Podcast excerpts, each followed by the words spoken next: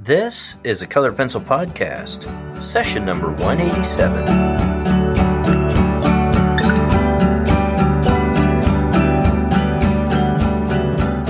Welcome to Sharpened Artist, a colored pencil podcast where we discuss in detail all things in and around colored pencils and the colored pencil artist. And now, your Lisa Clough and John Middick.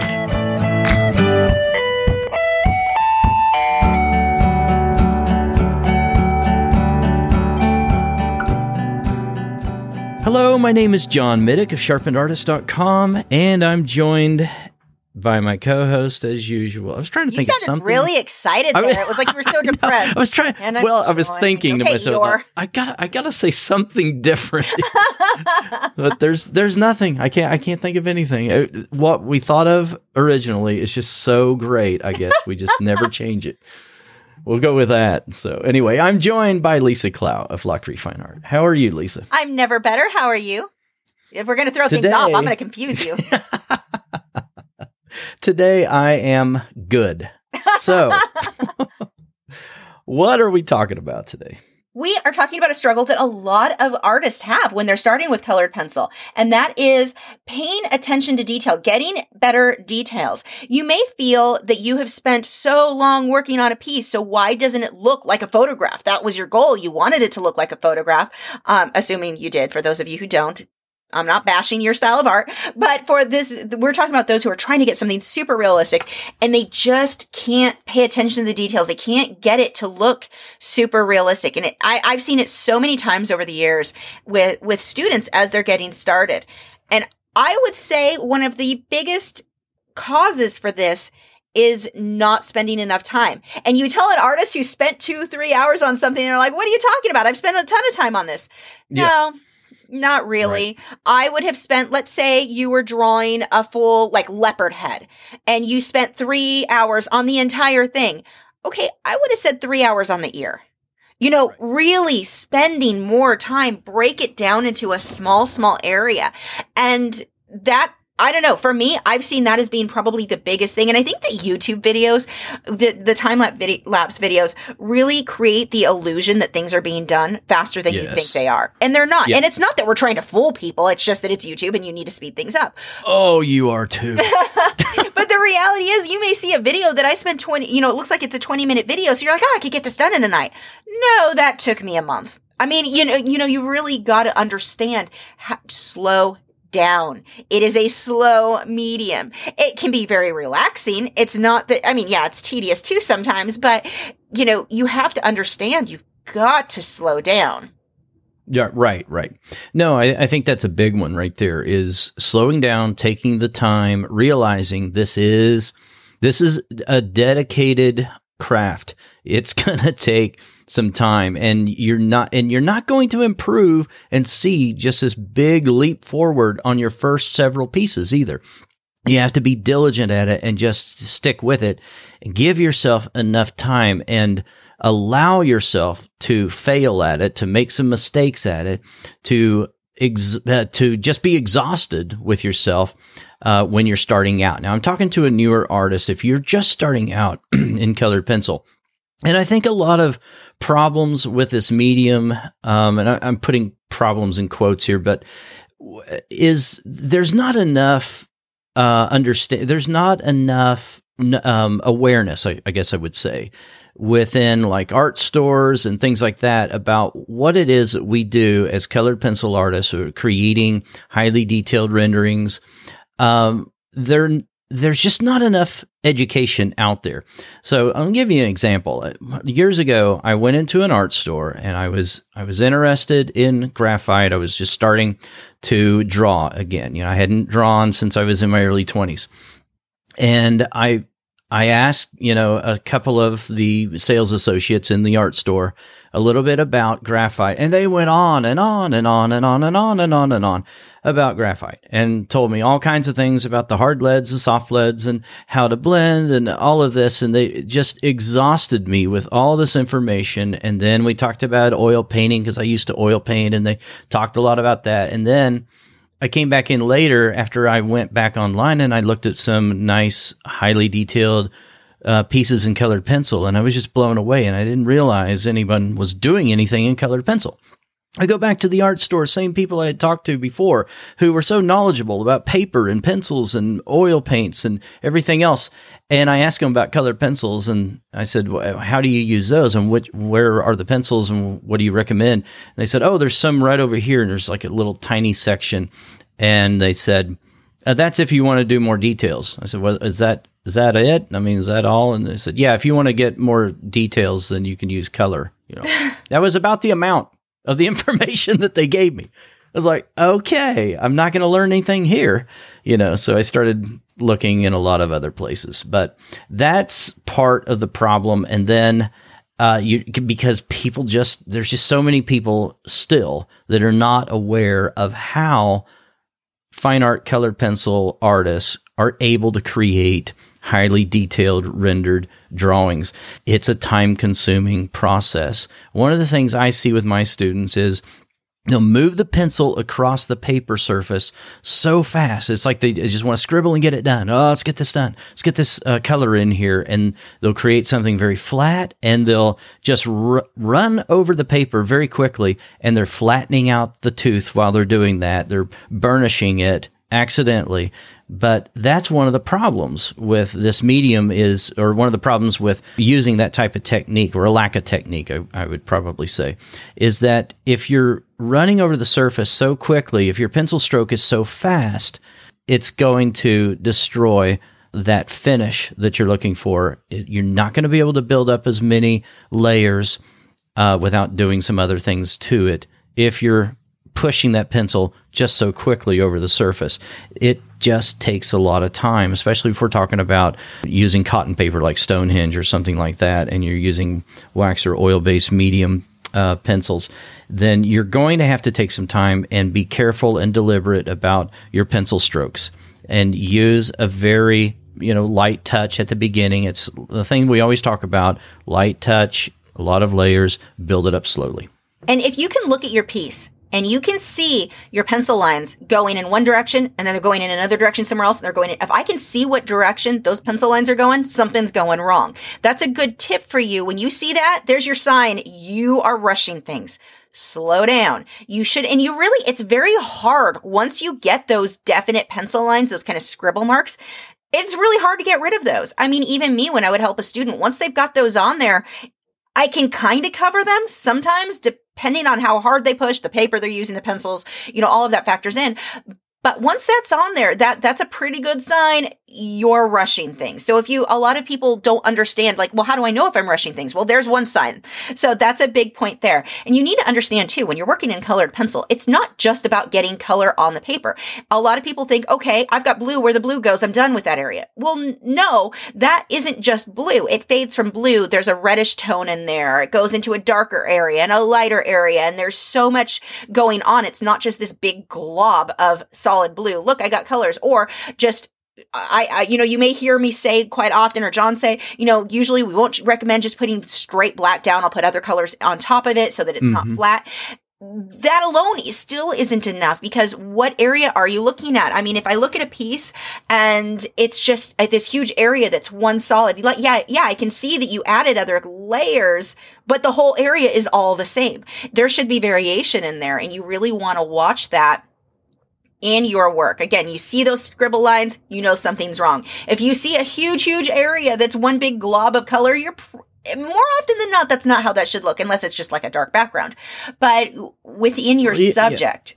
Yeah. yeah. even then, you don't, you, you, you, typically don't want that. You just yeah. don't want flatness in your piece. Yeah. And this idea of, okay, yellow, put yellow where the yellow goes. Yes. I mean, you'll hear me say that, but it's more than that. And I think sometimes when we simplify things, people can take that a little too literally.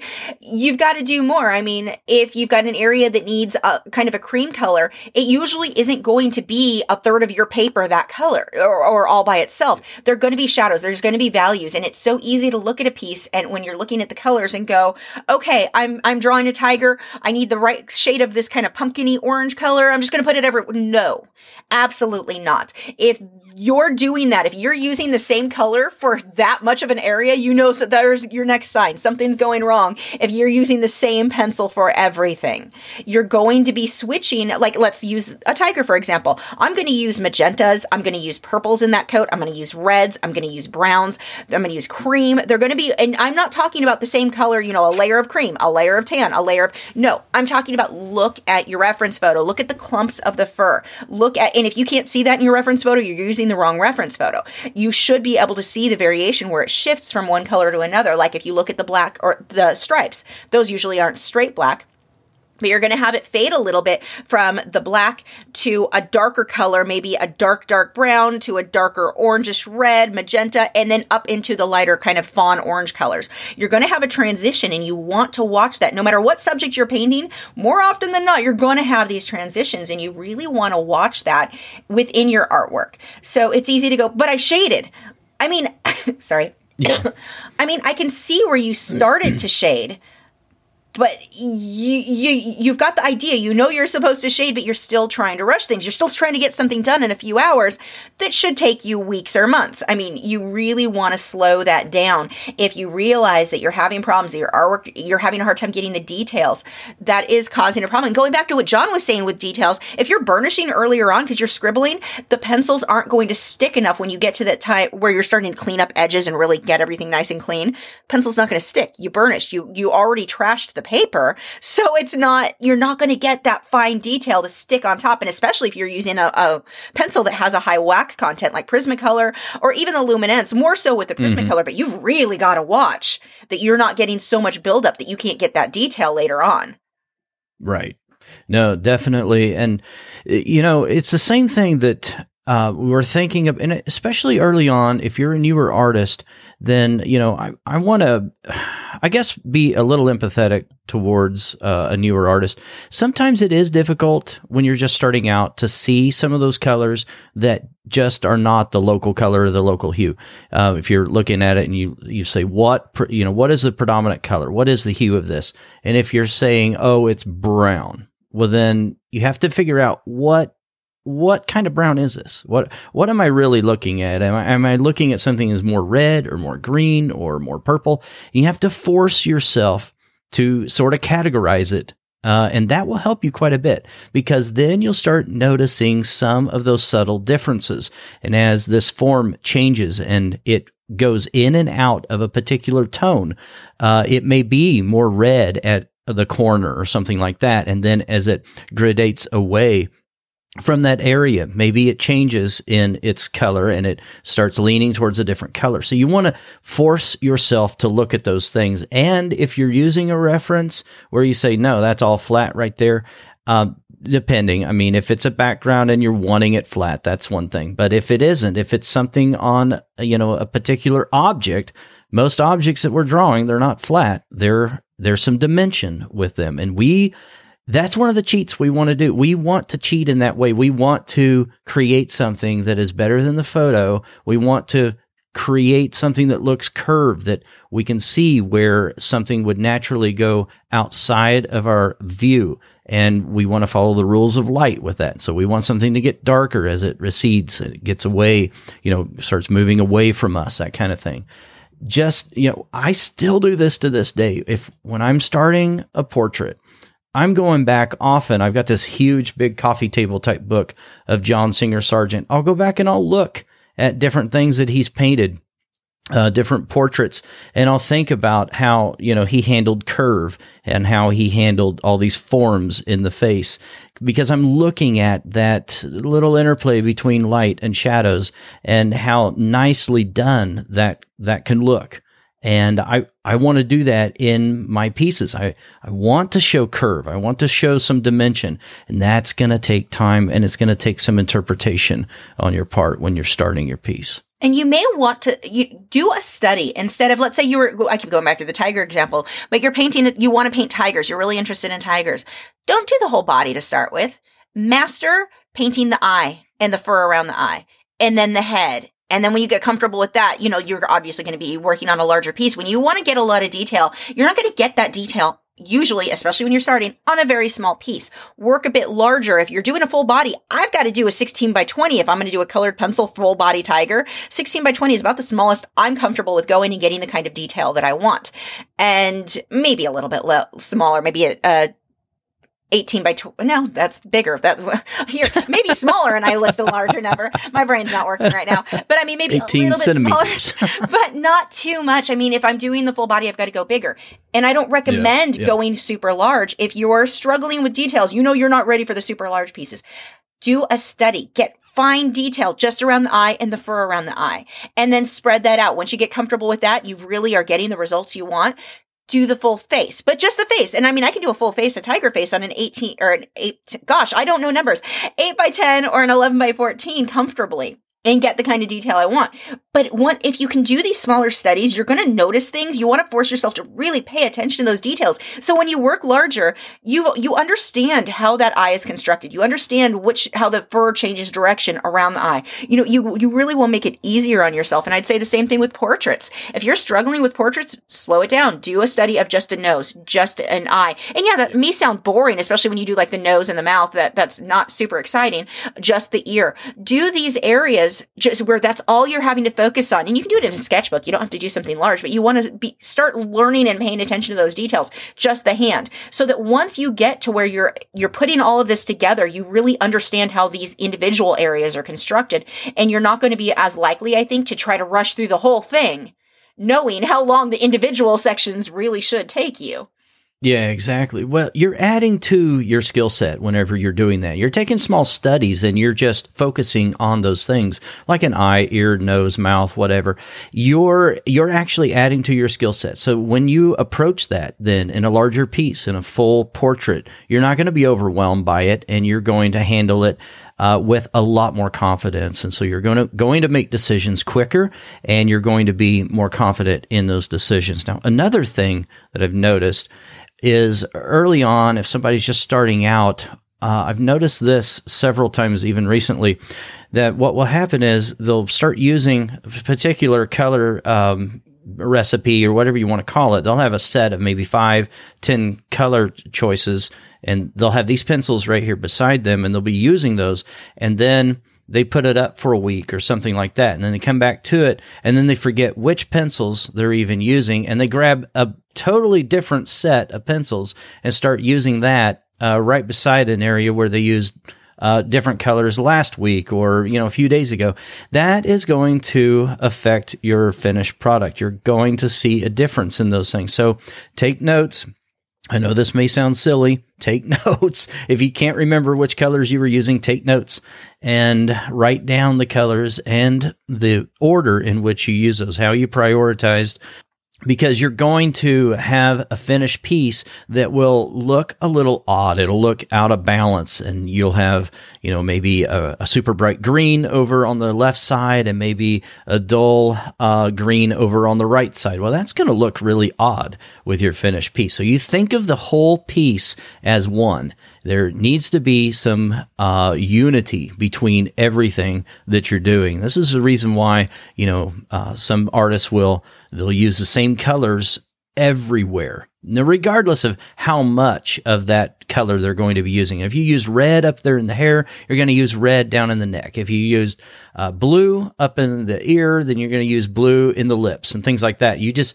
you you can use it in some smaller uh, layers or lighter layers, but putting those colors everywhere, the same colors, will add some cohesiveness to your piece. So, just another thing to keep in mind when you're starting out. Yeah, and another thing that kind of gives you an idea that you know something's going wrong. If you find that you're having to outline things to separate, let's say, an arm from the background. Oh, yeah that's a good clue that you're struggling with your values. Or you can get a contrast with colors but if you can get your contrast with the values it's i think it's a little bit easier to understand in many cases.